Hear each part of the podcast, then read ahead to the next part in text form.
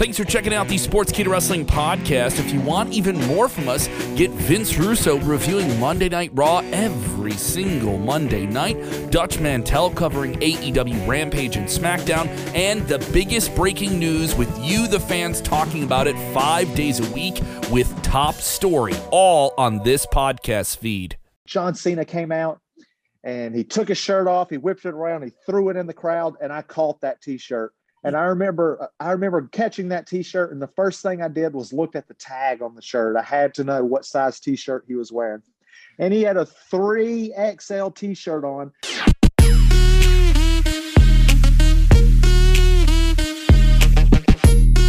Hello, everyone. Welcome to another edition of the exclu- exclusive Sportskeeda in Focus program.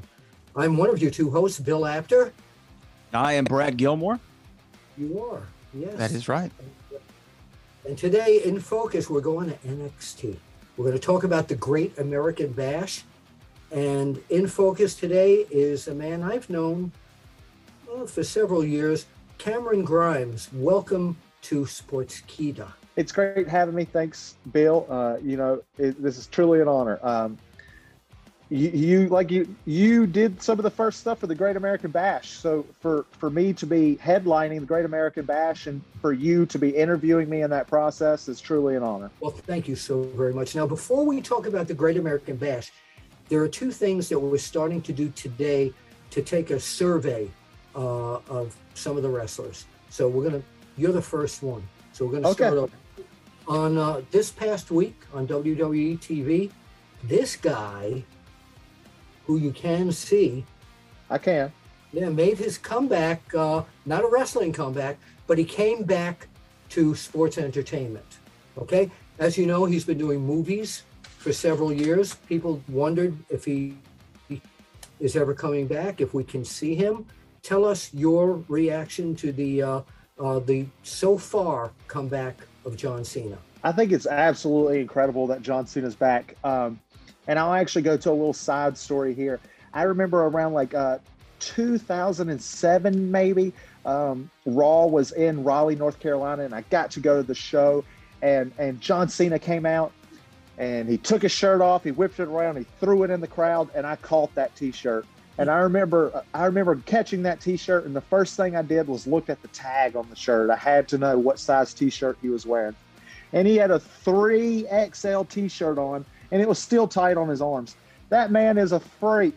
John Cena is the man. I look up to him so much and and any time that he can come back and and truly be the star that he is on our show, I'm I'm tuning in every time. All right. So if you if you win the NXT title for Bron, uh, and John Cena said, "You know what? I want a shot. I want a shot at the NXT title." How would you wrestle John Cena? So when I win the NXT championship, I would love to defend that against John Cena. I mean, I feel like anyone that is in this business would love the opportunity to be against John Cena and, and any type of light. You can you can book it on a coconut show in Largo. I don't care if it's on television. You can book it. You, you can just do it in the performance center and and and we won't even have to turn the cameras on. And I would love that opportunity. Well, maybe we'll have you down here in Apter's Alley. Oh, there we go. Do that. No hold no holds barred. No in holds Apter's barred. Alley. No holds barred. There we go. An Apter's Alley street fight. Uh, you know, Cameron, hey, Yeah. big, big big fan of your work. Uh, you do a hell of a job uh, there in NXT. Well, I want to talk about. There's a, a woman uh, uh, over the left shoulder, I believe, of Mr. Bill Apter, uh, Ronda Rousey, wearing a NXT T-shirt, and, and and it made me think of this question: If Ronda, the the current SmackDown Women's Champion, were to come down to NXT and appear on NXT 2.0, oh, if you had to put your Booker's hat on, who are you matching Ronda up with in NXT? Right. So I think if Ronda came down to NXT, first off, she would snap Mandy and the whole Toxic Attractions arms off.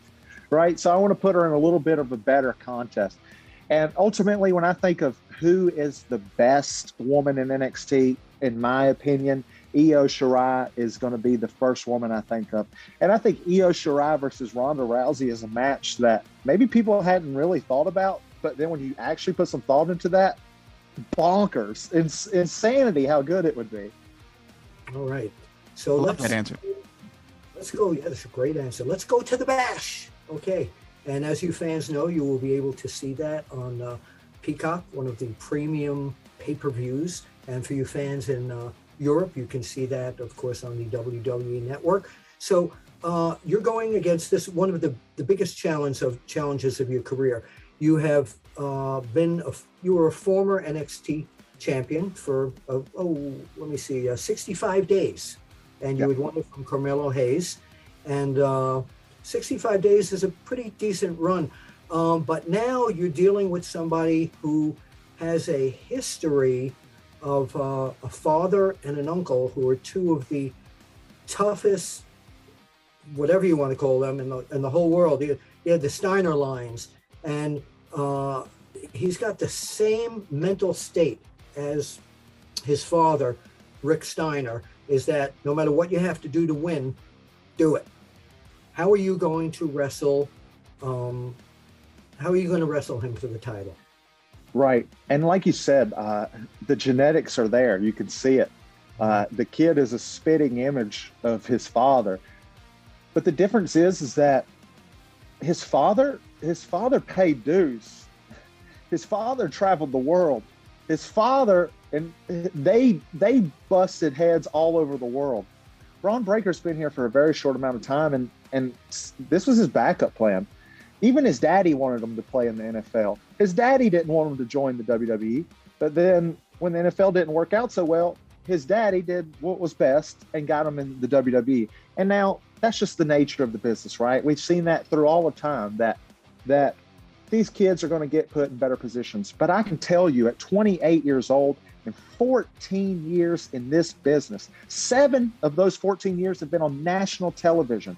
I have forgotten more than that kid's learned in this short amount of time. I am ready for this. I won the North American Championship earlier this year from Carmelo Hayes, and that was the biggest moment of my life. I dedicated that match to my father because I told my father that I would be a champion in this company. 65 days is not long enough for me, Bill. 65 days is not long enough for me to be a champion and for me to say that I am a champion. So instead of trying to go back for the North American title, I'm coming at Bron Breakker. Yeah. I'm coming at the biggest guy we got, the NXT champion. And if I don't win that, then I don't have a backup plan, Bill. this is all I got. What about the, uh, the the weeks, the four to six weeks that you were out with your knee injuries? Are they completely yeah. ready for this match? Yep. So luckily that was uh, you know that was over a year ago that I had I had dealt with that. So I am completely over that. I am I'm in the best shape of my life. I don't think that uh, after watching television past week on uh, NXT, I don't think that Bron could say he's in the best shape of his life going into this match. But I can confidently tell you that I am in the best shape of my life going into this match. Brad? Yeah, I mean, it's incredible to see. I mean, you've had a great run in NXT so far. This would definitely be the cherry on top. But let's talk about before NXT really getting to that level, getting to the big show, getting to the WWE. You had a great, you know, ride to that level. Um, talk to me about your training though. How was your pro wrestling training? Because uh, looking stuff up about you and seeing some of your background, you had some some big names who kind of helped guide your path in this in this game. For sure. Um, from Cameron, North Carolina. Uh, if you know anything, I feel like the only reason you would know about Cameron, North Carolina, is because of professional wrestling or sports entertainment. I feel like uh, they're unless you you buy chickens, then you might know about Cameron, North Carolina. But I have a, a heritage of knowledge that I was able to learn from with the Hardy Boys, with Hurricane Shane Helms. You know, I got to learn under these guys, and I got to train under those guys. So for years I was in the ring every single day. I was you couldn't get me out of the ring. And then when I got signed to WWE, you know, I got to take less time in training, but I'm still in there as much as I was, you know, but now I'm in better conditions. I'm under the better, the best coaches using the best equipment. Uh, you, so you just can't beat that. You can't beat passion and hard work. And I think that I bring that.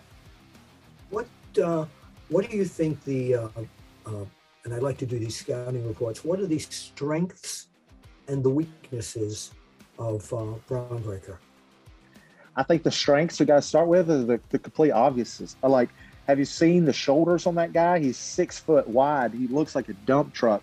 But then the worst part is, is that when he played football, he was a fullback. The fullbacks are tough. They are built to just run through people as fast as they can. So he's strong and he's fast. But the weakness comes to his knowledge in this business. Yes, his father was in this business. Yes, his uncle was in this business. But were they true technical master classes? No, they were just some tough guys. And that tough guys eventually run into a wall. Tough guys can have the rug pulled out from underneath them. Eventually, tough guys run into an obstacle that they're not prepared for. And that's going to be me. I am the Rubik's Cube that he's going to have to solve. Do you think that Bron Breakker can solve a Rubik's Cube? I don't think so. Maybe, but what what about you now? What are your strengths and your weaknesses? Let's put you on the spot. Yeah. So egotistically, I'm going to say that my strengths are that I am prepared for all these situations. I have learned from the greatest. I have worked under so many of the greatest. I, now I'm under Shawn Michaels and Triple H. Like, so the minds that I have been able to work through have been incredible. And that's what gets you through this business is your mind. And I think that I am prepared better than Bron is in that situation. I think that I have been in more matches and I have seen more outcomes than he can. So I can react to that better than he can. I think that I am well, you know, well built for those situations where he's, you know, I mean, three months, like as much strength and knowledge that he may have gotten in the three months, it's just not going to compete to me. I think that's where my strengths are. And then my weaknesses, yeah, yeah, he's bigger than me, but I'm a tough guy too. I, six foot tall, 220 pounds.